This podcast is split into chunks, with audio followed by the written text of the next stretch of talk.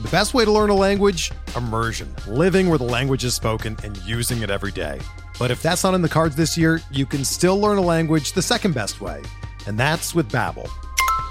Be a better you in 2024 with Babbel, the science-backed language learning app that actually works. Don't pay hundreds of dollars for private tutors or waste hours on apps that don't really help you speak the language.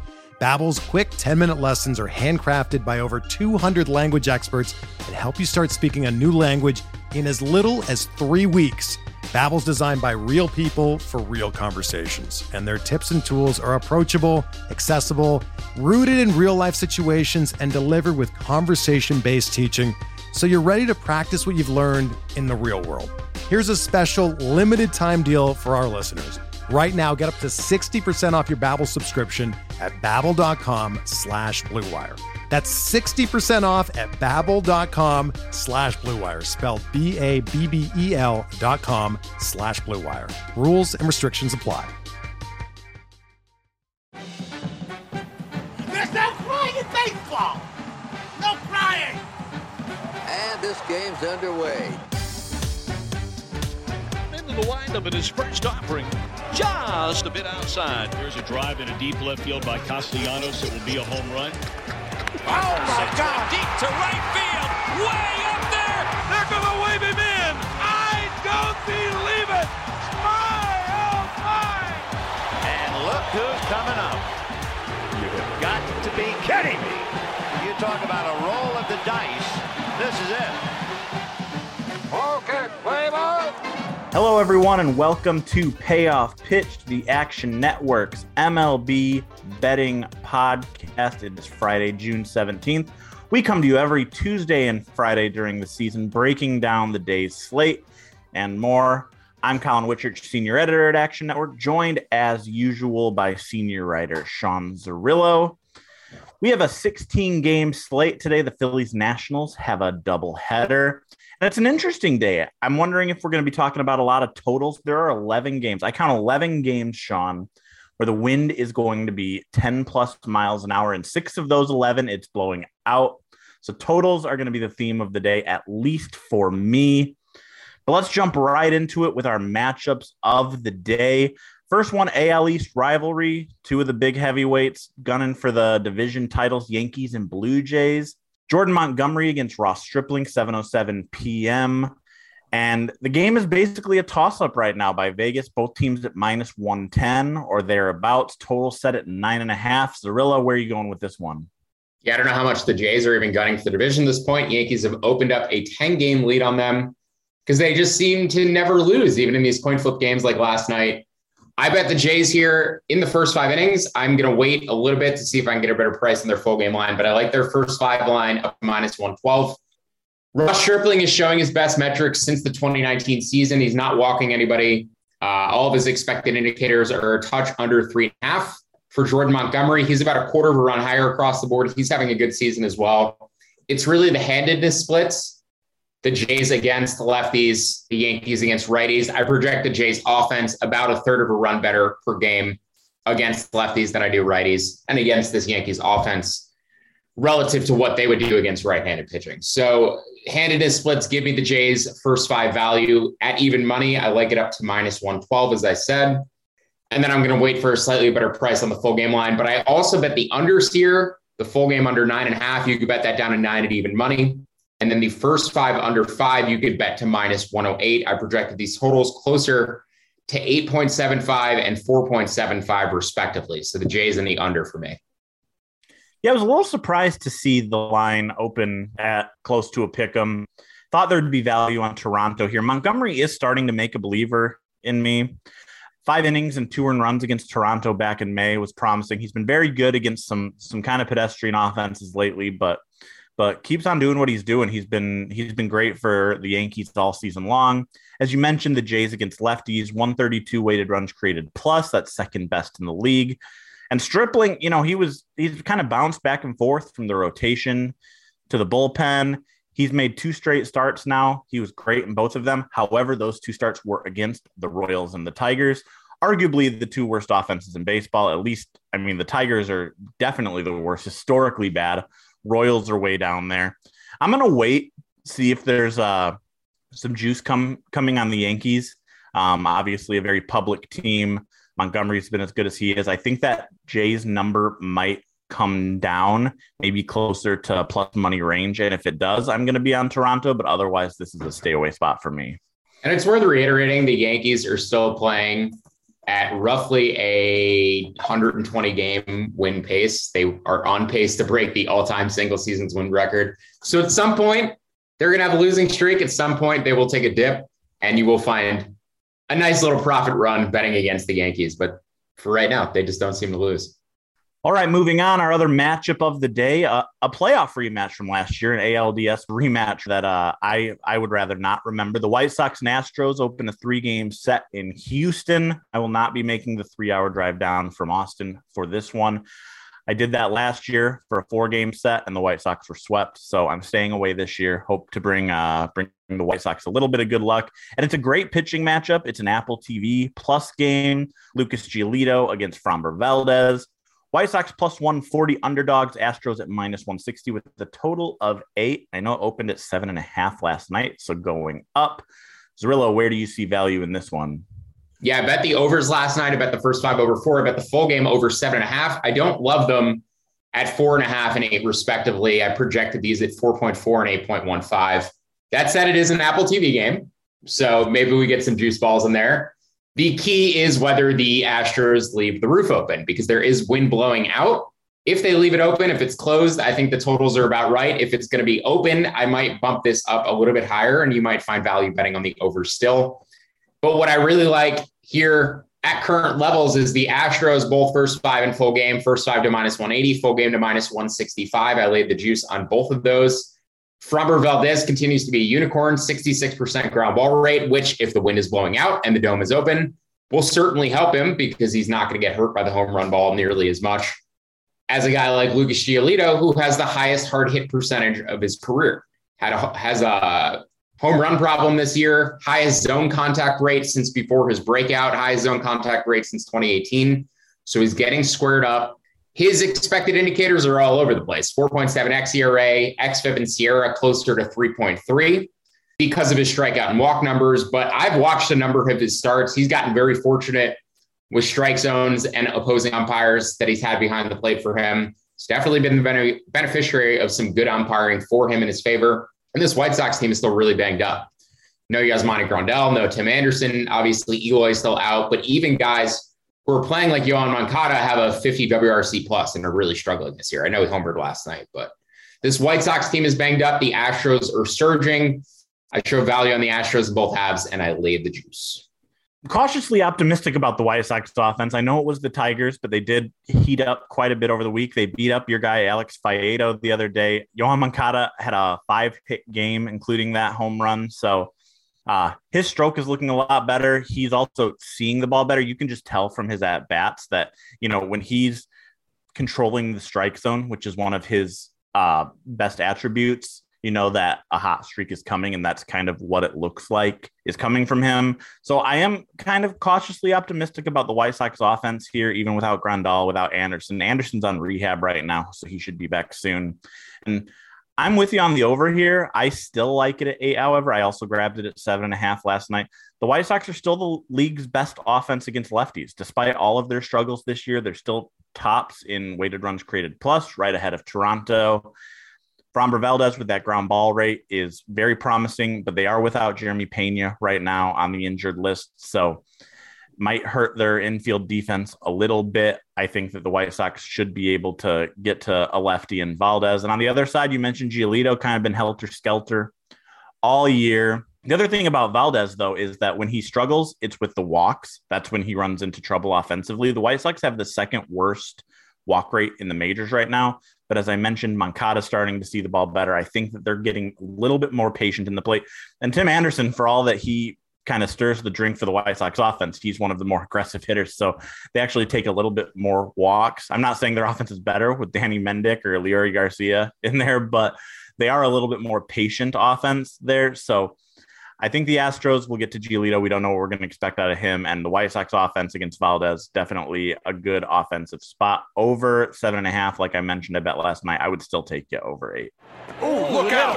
Uh oh. You think you're safe over there on deck, but you're really not. Moving on, other games we want to discuss on today's slate. I'm going to throw it to you, Zerillo. First, I know you have a trio of games, including one end of that Phillies Nationals doubleheader. Yeah, I mentioned on our Tuesday podcast that I generally don't bet the full game line for the second game of doubleheader unless I see a big edge. And I do see a big edge on the Nationals in game two of the doubleheader. Bailey Falter going against Juan Espino. Espino is a journeyman, but he's actually been pretty effective for the last two years. He shows the metrics comparable to what could be a number four starter. Um, Bailey Falter in the rotation this year in the low fives, so definitely a bit concerning.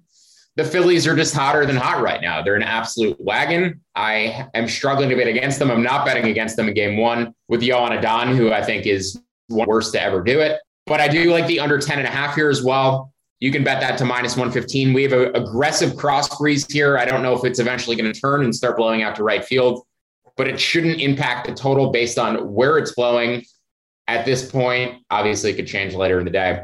But the Nationals down to plus 120 in either half is certainly a play for me. The question is Does Juan Soto sit out for game two? Does he play game one, sit out for game two? I'm assuming he's going to sit for game one, coming off of a night game, his first game back in a few days probably sit game one and play game two. They'll give him that extra afternoon to rest. So keep your eye on the lineups. If Soto doesn't play, I'll probably end up buying off of that. Or it might just still be a break even play for me because I do view Espino as the better pitcher.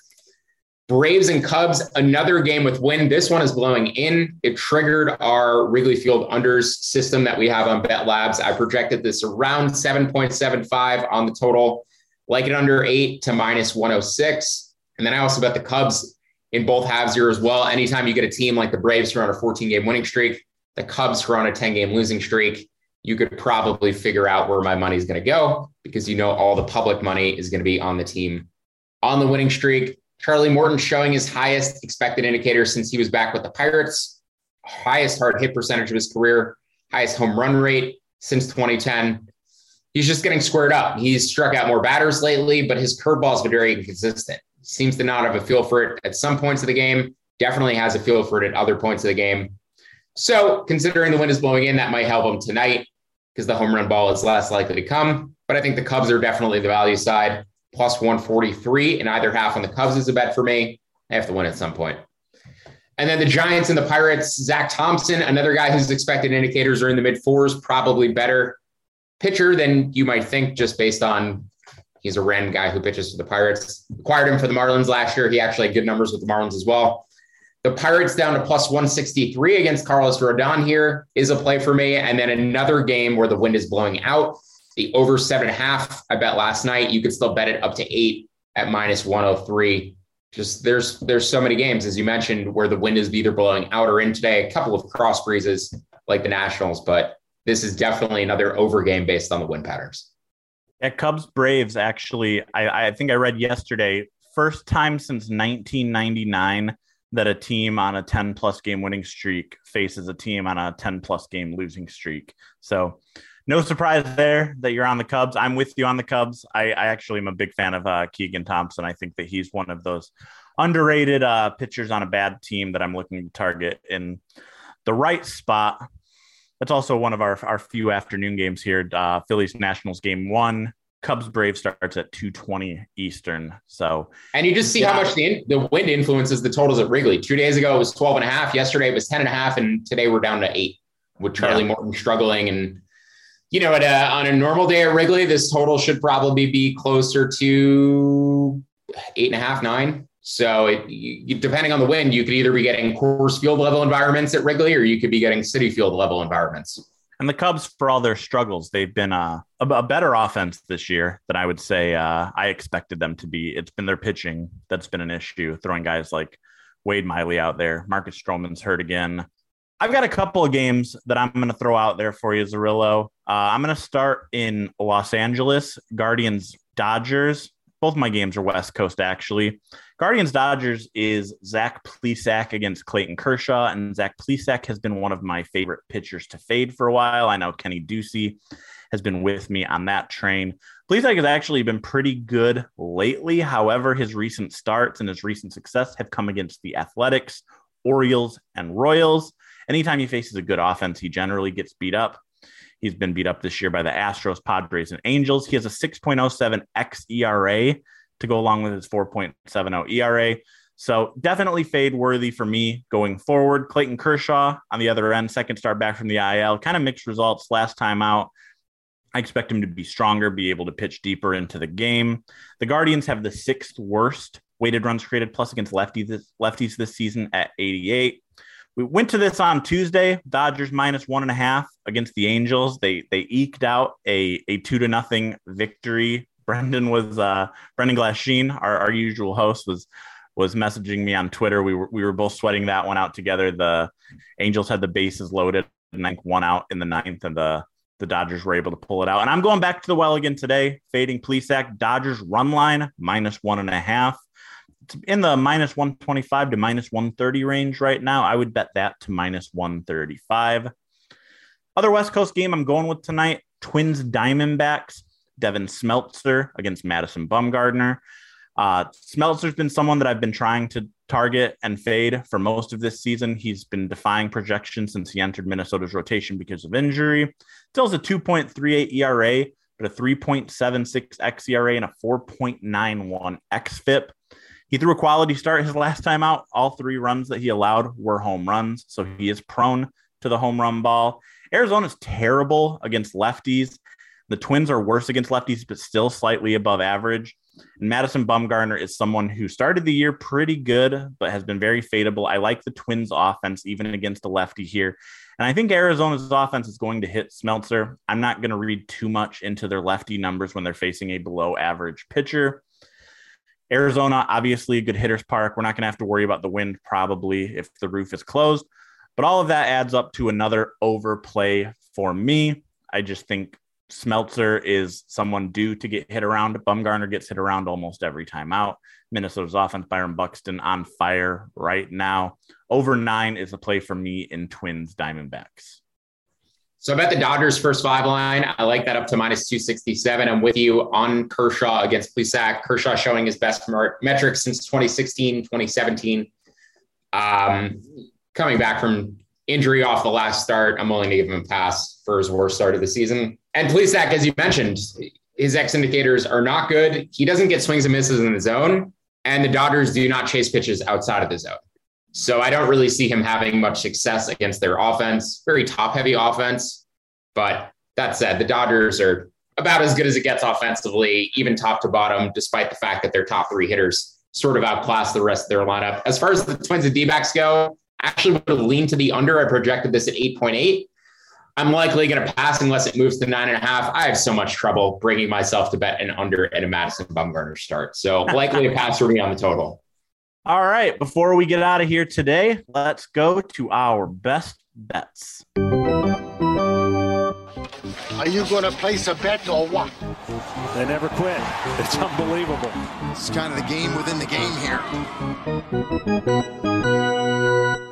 Zerillo, we brought it back on Tuesday. One of our best days of the year. I mentioned that Dodgers Angels sweat at I think like 1 a.m. Eastern, them sweating that out. It was a 4 0 day for us. We're up to 28, 32, and 7 overall. We absolutely killed it. Let's keep the momentum rolling today. Give me your two picks. Yeah, we had an Orioles plus 170 in there too, I believe. So I, I, already mentioned the Nationals game two. You do need to keep an eye on the lineup. See if Juan Soto is playing game one. If he is, there's a chance he's probably not playing game two vice versa. I expect them to be in there for game two. So the Nationals first five line down to plus 120. You can get plus 140s out there currently. I would bet that now. If he's out of the lineup, you can probably still cash out your bet, or you could just buy out of it later at a small loss. My other bet, a game that we haven't talked about yet, Tarik Skubal and the Tigers, minus 120 on the first five money line, still minus 120 at DraftKings and FanDuel. That is where I would bet the number up to. I wouldn't go past it. I bet this last night at minus 105. You see the amount of market love for Skubal every time he starts. a lot of expected indicators. He's a top five pitcher in baseball this year. He's tremendous. He's gone from a guy who had a 27% ground ball rate two years ago, figured out his pitch mix midway through last year, started going sinker and slider more heavily, throwing those 250% of the time this year. Those are our two best ground ball pitches. Throwing a ground ball 47% of the time now. His X indicators are all under two and a half. And Jon Gray is about a run worse in the high threes, or uh, I should say, Skubal is all below three. Jon Gray's are all in the high threes, around 3.75. So I make Skubal about a run better. The Tigers can't score. You mentioned their struggles offensively. They're the worst offense and runs per game since the 1940s at this point. That said, Skubal maybe wins this one nothing, maybe wins it 2 1. The market is consistently moving his direction, 15 cents overnight. Still like it at minus 120. It's up at minus 130 at a bunch of books. And that's right where I projected it is minus 130. I stared at that Rangers Tigers line for a long time, but I just couldn't bring myself to bet on the worst offense since the league was integrated. I I love Skubal as well. Just, uh, man, the Tigers' offense right now is is something else. You, and their bullpen is supposed to be solid, and and they blew it with two outs in the ninth last night. I was on the Rangers. That's their one thing that has been good this year is their bullpen. Yeah, and I Gregory feel like every Soto. time Gregory Soto comes in, it is an absolute sweat. My two best bets today are also one that I've talked about and one I have not. White Sox Astros over eight. I already mentioned Astros against the Helter Skelter Giolito, I think, and the White Sox against left handed pitching and Valdez. I think there's going to be plenty of offense in Houston tonight. You mentioned the roof question. Based on the weather reports down here in Texas, I would very much expect that roof to be closed. Even still, I like the over there. The other one we have not talked about yet, it's Brewers Reds, Eric Lauer against Hunter Greene. Lauer has kind of come back down to earth a little bit. He was rocked by the Washington Nationals of all teams last time out. Lefties are the stronger platoon side for the Reds. They're below average offensively against both sides, but 95 weighted runs created plus against lefties, a lot closer to league average. And given Lauer's regression, both in the strikeout and contact department, I think Cincinnati's offense can get to him a bit. And this is another wind game. It's blowing out to right center at 10 plus miles an hour at the Great American Ballpark, which is already a very good hitter's park. Lauer's ground ball rate is also just 32.3%. So, with all the success he's been having, when he allows contact, it's often in the air. I think that is going to lead to some homers for Cincinnati offense. The other side, Hunter Greene, also a big fly ball pitcher. 26.8% ground ball rate. He obviously misses a ton of bats. He's one of the most fascinating pitchers to watch in all of baseball. He misses a ton of bats, but when the contact is made, it's loud. He can have a game where he only goes four innings and allows six earned runs, but also strikes out eight somehow. Very fascinating to watch. The Brewers have been very cold lately, but I think they're going to make plenty of contact against Greene. Both pitchers being fly ball pitchers, the wind blowing out, great American ballpark. Give me the over. It has been I mean, the books have factored this in, obviously. Nine and a half. I think we're going to fly over that total today. So Brewers Reds over nine and a half. That's my other best bet today. Yeah, I bet over nine last night. It did move up to nine and a half today. I projected it at 9.8. If it comes back down to nine, you can take it up to minus 120. I don't love it as much at nine and a half because you lose the push probability. But as you mentioned, wind out, it seems like it sets up for an over game. Greene has been good lately, though. I think he's he's definitely figured some things out. And uh, I mean, we've we've seen him perform very enigmatically throughout this season. So perhaps some hard contact for the Brewers tonight. That ball flies out. That'll do it for us today on Payoff Pitch. Be sure to rate, review, subscribe. As a reminder, we come to you every Tuesday and Friday during the season, breaking down the slate. For Sean Zerillo, I'm Collin Whitchurch. Good luck with your bets and have a great weekend. Look at his crowd on its feet. What a tribute. No one wants to leave.